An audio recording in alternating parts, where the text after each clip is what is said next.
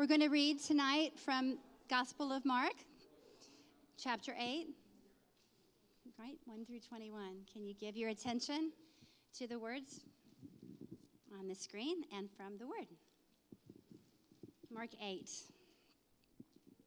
In those days, when again a great crowd had gathered and they had nothing to eat, he called his disciples to him and said to them, I have compassion on the crowd. They've been with me now three days and have nothing to eat. If I send them away hungry to their homes, they will faint on the way. And some of them have come from far away. And his disciples answered him, How can one feed these people with bread here in this desolate place? And he asked them, How many loaves do you have? They said, Seven. He directed the crowd to sit on the ground. And he took the seven loaves, and having given thanks, he broke them, gave them to his disciples to set before the people, and they set them before the crowd. And they had a few small fish.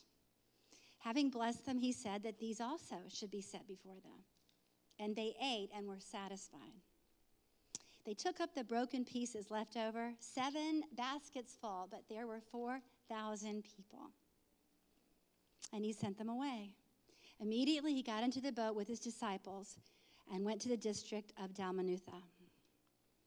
The Pharisees came and began to argue with him, seeking from him a sign from heaven to test him. And he sighed deeply in his spirit and said, Why does this generation seek a sign? Truly I say to you, no sign will be given to this generation.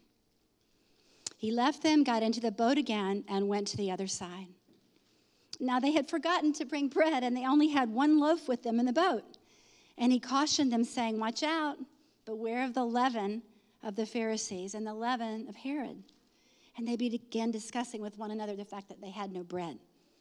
And Jesus, aware of this, said to them, Why are you discussing the fact that you have no bread? Do you still not perceive or understand? Are your hearts so hardened, having eyes? Do you not see, having ears? Can you not hear? Do you not remember that I broke the loaves for 5,000? And how many baskets? full of broken pieces did you take up? And they answered him, 12. And the seven for the 4,000, how many baskets full of broken pieces then did you take up? And they said to him, Seven. And he said to them, Do you still not understand? This is the word of the Lord.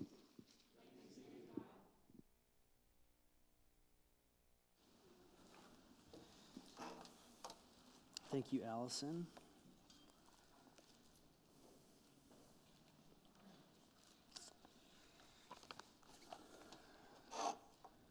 Let's pray.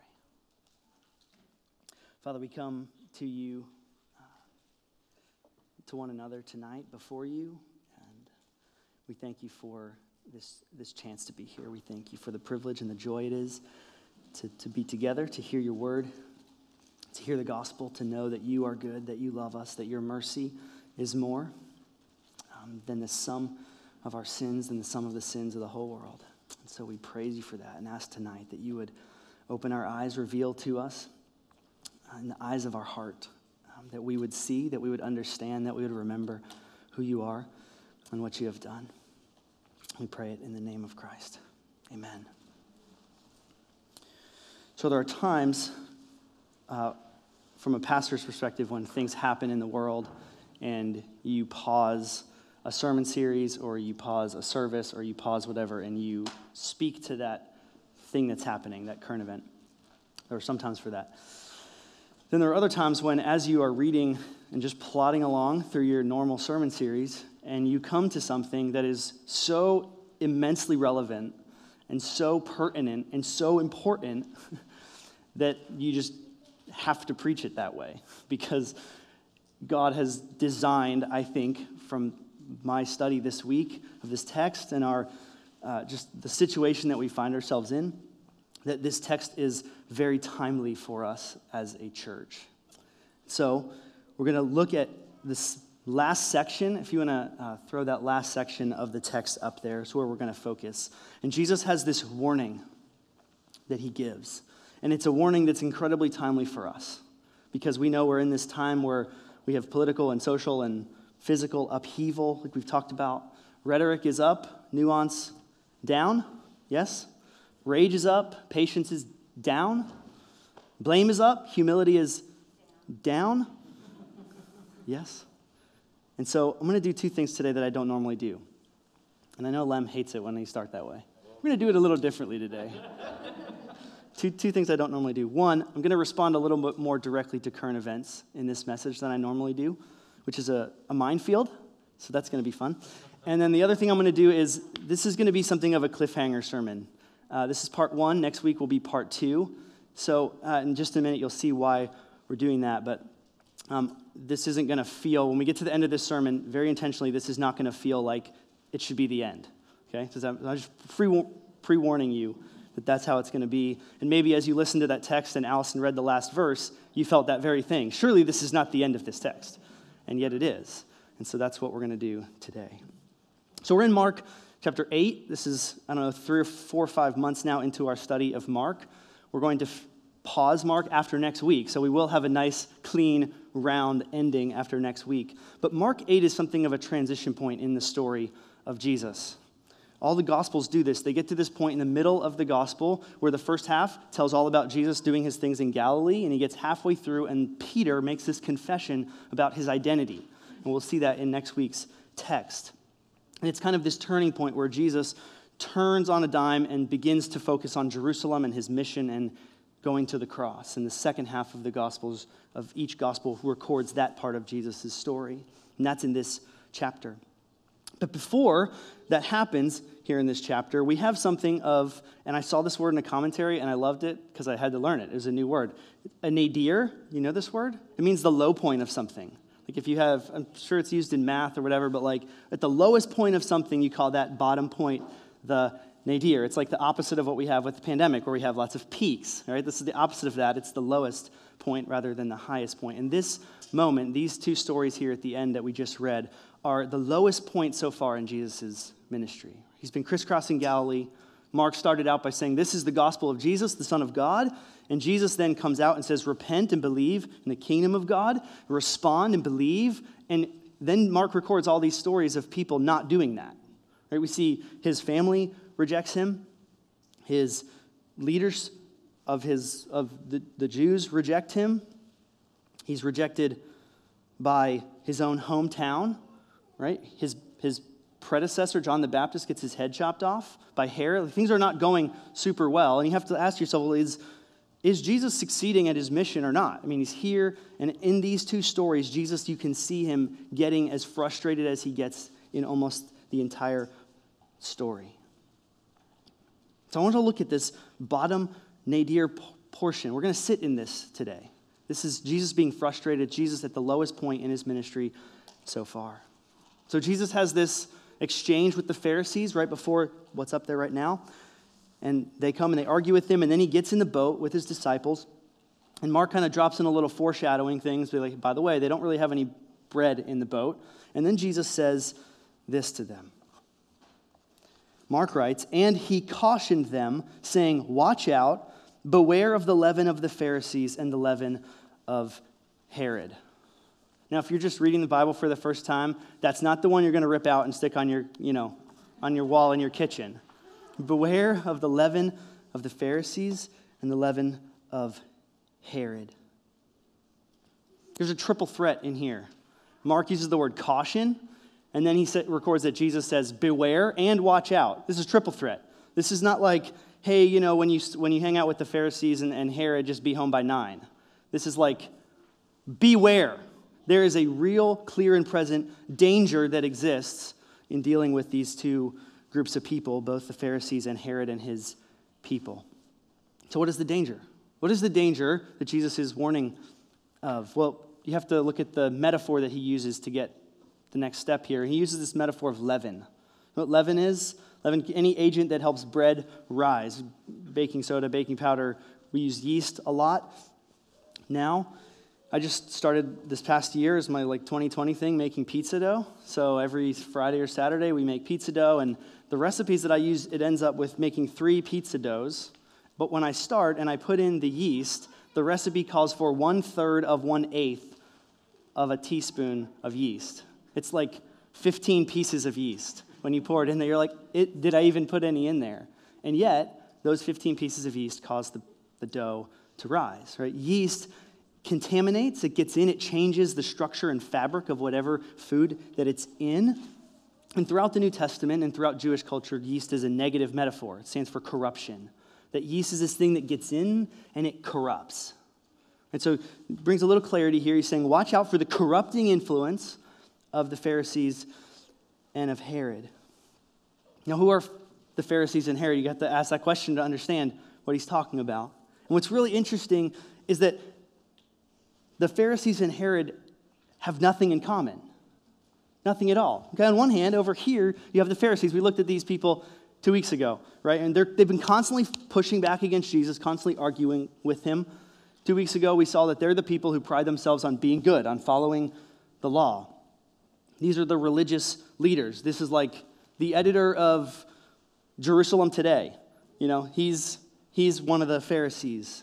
The president of Jewish University of Jerusalem, he's a Pharisee. These are the good guys. These are the religious leaders. They're proud, they're powerful. They define themselves in opposition to the world and all of its things. They have religious standards. That's the Pharisees. And then you come over here and you have Herod. You remember Herod? Last time we saw Herod? Herod was chopping off John the Baptist's head after his brother's wife that he stole in marriage had her daughter dance for him at a party. Herod's no Pharisee. Herod's not a good guy. Herod is secular, he's immoral, he's politically driven. And he's got these two groups of people that follow him. One called the Herodians, that makes sense. It's people that follow Herod. They're like just Herod partisans because he's kind of the king of the local region. And then you have the Sadducees, which is another religious class that actually supported, they're kind of the wealthy religious people that supported Herod and his reign over this area of Israel. These are people with worldly standards and worldly power. And so you say, why does Jesus group these two people together, these two groups of people together that seem to have nothing whatsoever in common? They're opposed politically, they're opposed religiously, they're opposed theologically, they're opposed socially. They're opposed, these are two totally different groups of people. It's like during the Civil War, if somebody like stood up on a box and was like, "Beware the leaven of the North and the South." Like, which one am I supposed to be worried about? So, beware of the USSR and the United States. Right? You see, you see that? It's like, beware of the Axis and the Allies. You're like, I, I'm confused. What, what's the, what are you trying to say? Why are you pairing two groups of people that seem so far apart? And the key here lies in seeing that Jesus is critiquing not their positions, but their posture. Not their positions, but their posture. There's a number of things that we could look at here, but I want to highlight and spend our time on one specific posture that they have, and that's that both of these groups have a specific posture towards power.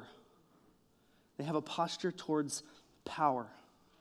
Both the, the Pharisees and then Herod and his Herodians and the Sadducees, all of these people were completely enmeshed in the political power structures of the day, both in Jewish culture and in Roman culture. And they lived as if their lives, is a very important sentence, they lived as if their lives depended upon the political, social, and physical structures within which they lived. Okay? They have a posture towards power where they're dependent and they live as if they're dependent on the political, social, and physical structures within which they live. So the politics and the social status and the, the power defined their world. They found their identity and their purpose and their meaning in the socio political ways of interacting. They navigate the world in terms of power. See, they're very different on the outside, but these people are exactly the same on the inside. Inside, the Pharisees and all of their people who look like the good guys and this really bad looking king and all of his followers, Jesus is like, they're really the same. Their posture towards worldly power is one of living as if they depend on these structures for their very life. Jesus is not sorting through their positions and being like, I agree with that position, I don't agree with this position, I agree with this issue and not with this issue. She's like, their entire way of business is bad. It's yeast, it's leaven, it will get in and corrupt. There's a lot of examples in the Gospels that we could look at. For time, I just want to go right back to the one right above this. where Jesus just talked to the Pharisees, and look at what happens, right? They come to him. Can we go up to, yeah, there it is. The Pharisees came and began to argue with him, seeking, seeking from him a sign from heaven to test him. This sort of sounds benign, but if you look at the, the Greek words in there, these are like combative words. He uses a different word for came that's like they came out like a military presence. They came out to him with a military presence and they came to argue and they came to test, not to like, like validate him, but to try to invalidate him. This is a, this is a power move.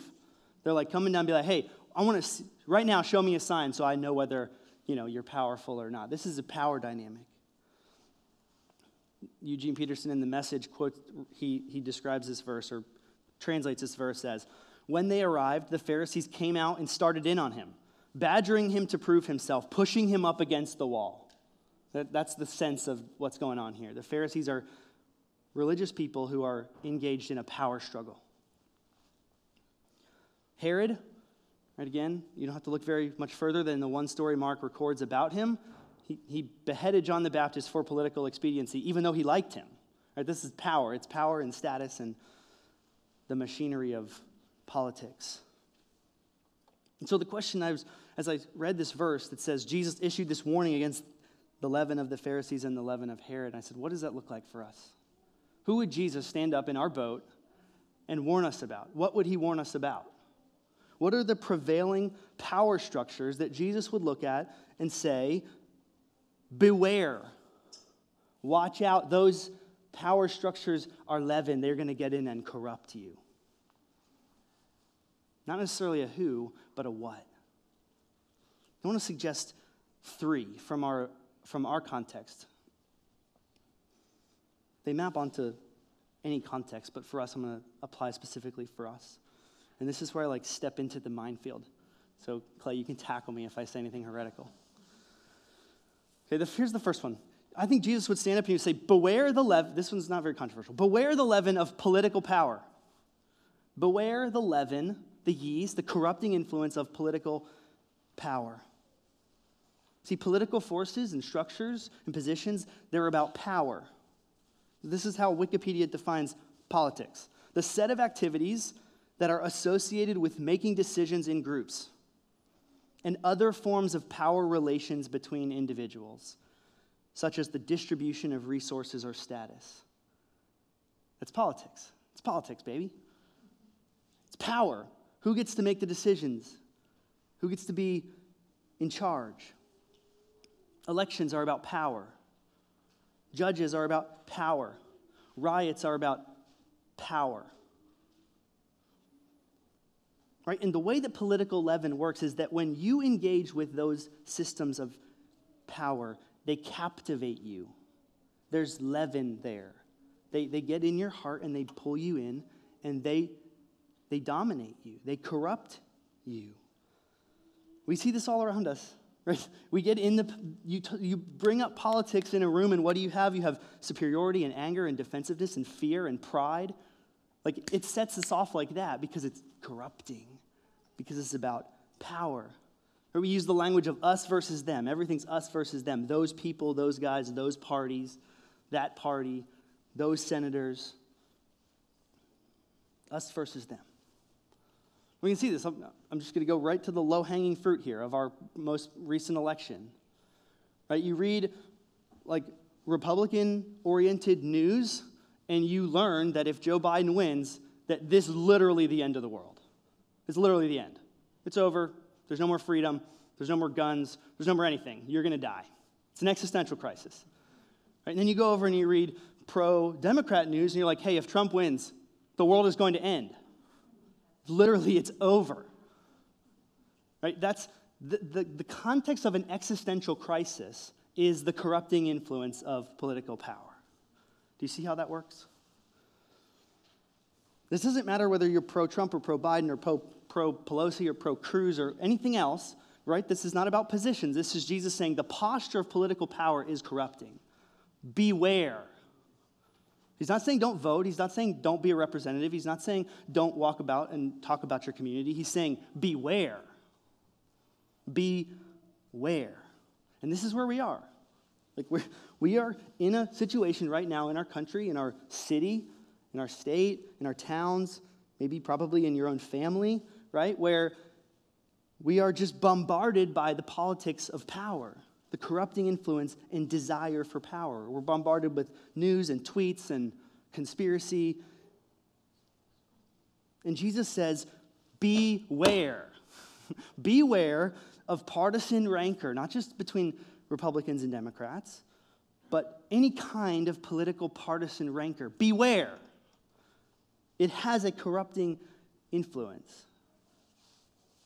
Beware of tying your fate to particular candidates or parties or elections. But if you, after our election or after last week, January, two was a week and a half ago, January 6th, if you feel like emotional trauma about what's going on in our country, the very front end of that is the emotional reaction to what's happening. The rest of it is because we're so engaged that if we feel like if this goes wrongly, we're going to lose our lives. That's leaven. That's the corrupting influence of the desire and the need for political power. And Jesus says, with his metaphor, it only takes this much. Beware. The first one is the leaven of political power. The second one's related, and maybe more important for us right now. Beware the leaven of religious power. First one's political power. We know what politics is. Beware the leaven of religious power. Both the Pharisees and the Sadducees and the Herodians were about religious power. Okay, you know what religious power is? It's the attempt, here's my two flip ways of just talking about it.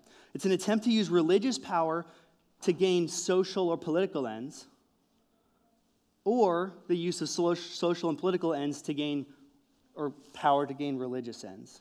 Let me say them again. It's an attempt to use religious power to, to get social ends or political ends, or it's an attempt to use social and political power to gain religious ends. Just think about Christian publishing companies, Christian music, influential churches, Christian universities, Christian denominations, even our own church planting network. What, what exists in those organizations? Power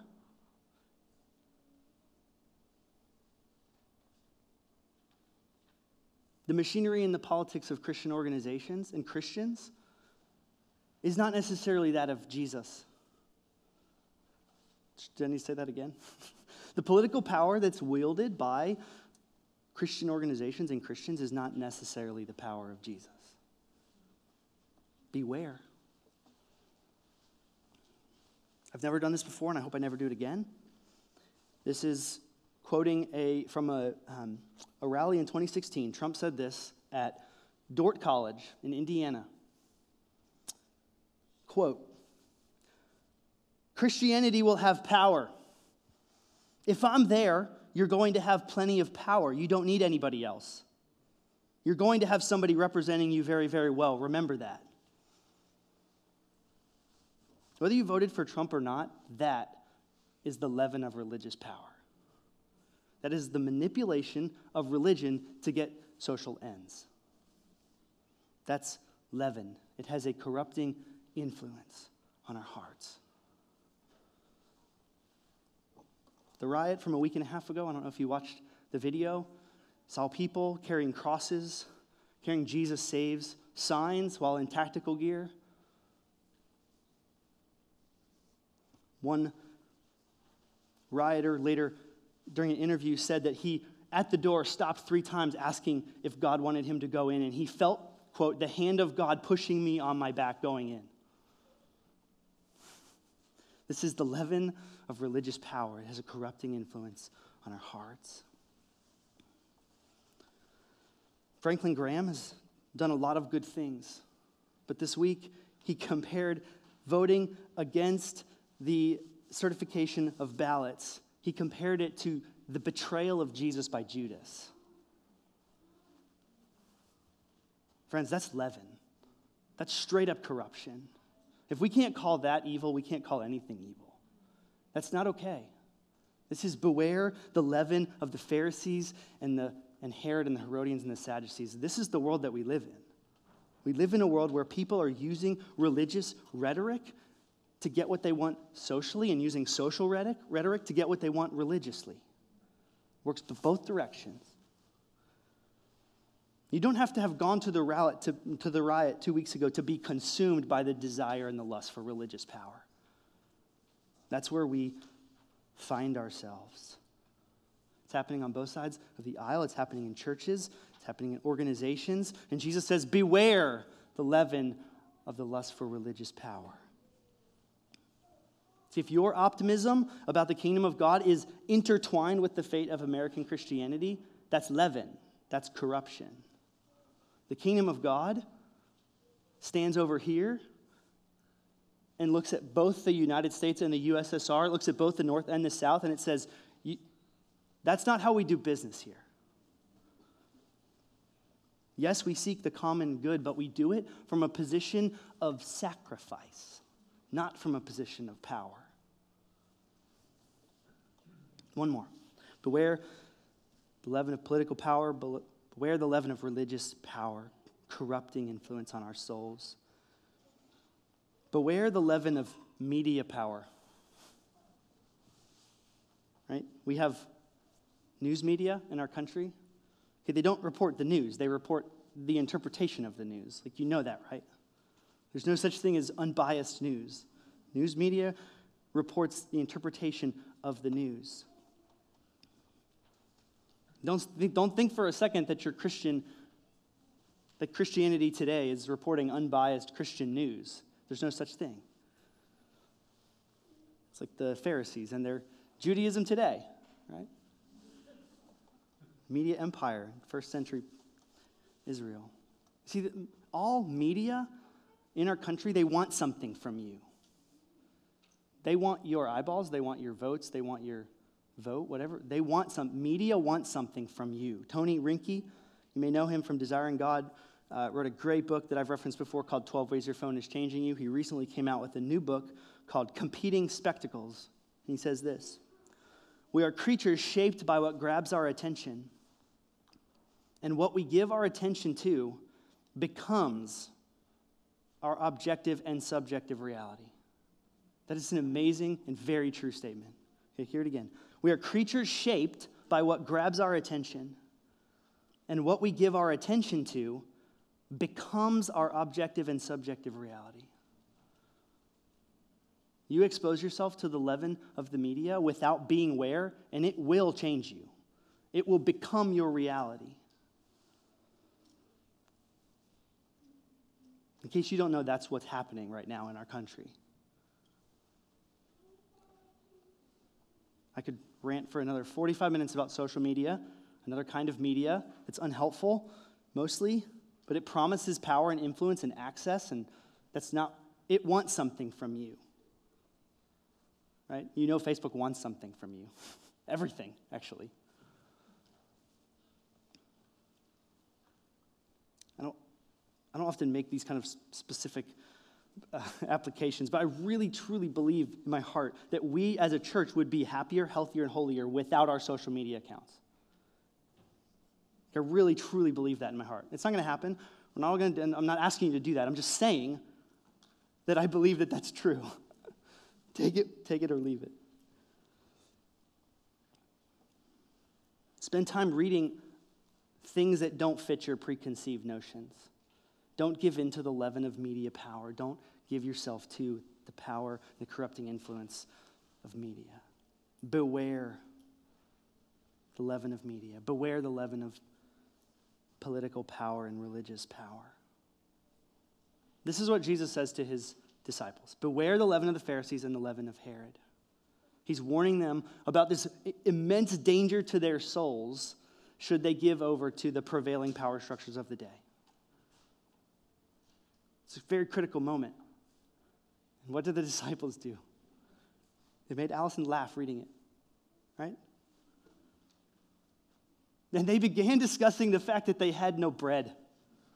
what? One of the commentaries is like, they quibble about the meaning of bread without realizing they are being infected by a deadly cancer. Jesus is like, hey, there's cancer over here. And they're like, we, we don't have any bread. Hey, beware of these people and all of this influence around. And they're like, did anybody forget to bring the, which one of us? And they start arguing and pointing fingers.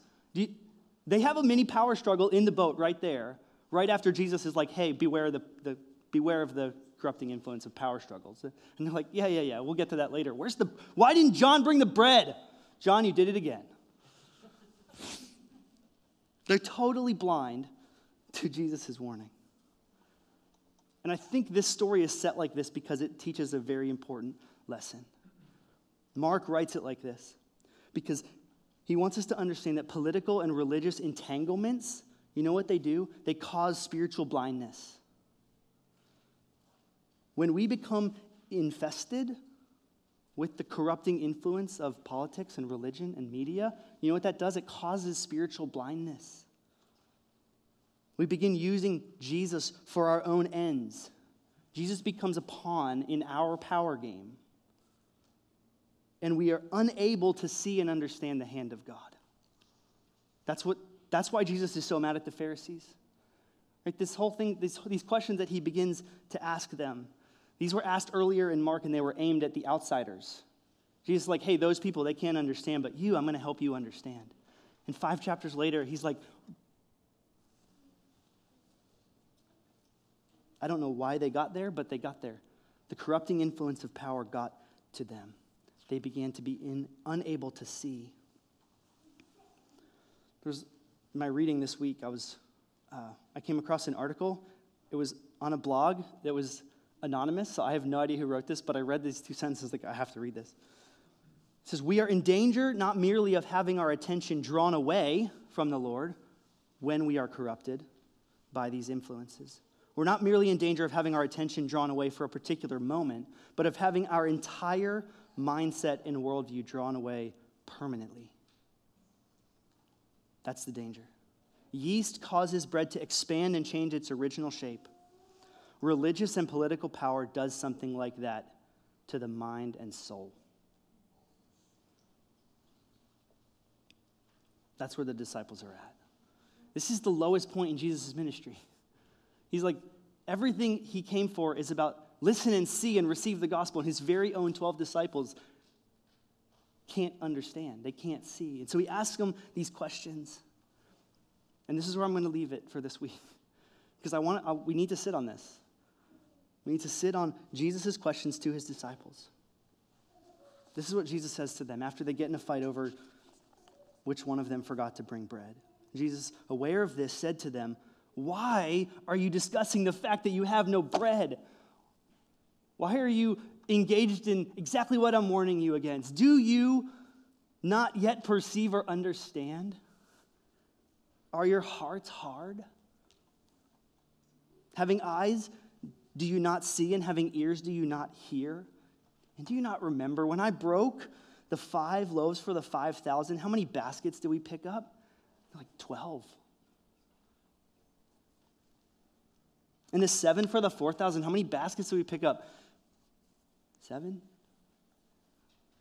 Do you still not understand? See, the corrupting influence of these things makes us unable to respond to the gospel. And Jesus, in the very heart, very center of his ministry, is with his very own followers, is saying to them, Beware. Beware. Next week, we're going to see the next part of the story. But for now, we need to sit in this. It's like we sit in Saturday of East, before Easter, we sit in the fact that right in the middle of Jesus' ministry, nothing is going right. No one is understanding. The power and the influence around him is corrupting them, and we need to ponder what that means for us. Let's pray. Lord, give us grace as we operate in our world, this world that you have chosen, the time and the place for us to live. And yet it's full of political and religious and media leaven. Let us beware, Father. Let us watch out. Let us be cautioned by your words to your disciples. Let us look for you. Let us see clearly. In your name we pray. Amen. Now, I think it literally would be pastoral malpractice to actually end my sermon that way. Uh, And also, pastoral malpractice not to draw our attention to the connection between the bread in our story and the bread on our table, right? Jesus says in John 6, I am the bread of life. Whoever comes to me shall not hunger, and whoever believes in me shall never thirst. The reason we hunger and thirst for power through politics and religion and media is because we don't always come and find it here. Like the person who eats of Jesus' sacrifice is satisfied. They saw him feed 4,000 people. They saw him feed 5,000 people. They didn't get it.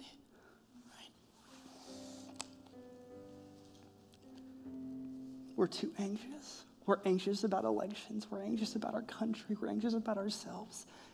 And we have Jesus. We forget, right? Jesus will restore all things, but he, he does it that way, not this way. So come today to the table. Eat this and be, be reminded drink this and be reminded that in Christ alone we have life. When we walk out that door, when we seek power, it corrupts our ability to know this and experience it. This is Jesus' invitation to come, right? Because on the night that he was betrayed, he took the bread, the bread. See that? He broke it, and he gave it to his disciples, and he said, This is my body, which is given for you. And after supper, he took the cup and he said, This is the cup of the new covenant in my blood, which is poured out for the forgiveness of sins. Do this in remembrance of me. So we eat this cup. We drink this cup and we eat this bread to remember and proclaim the body and blood of Christ until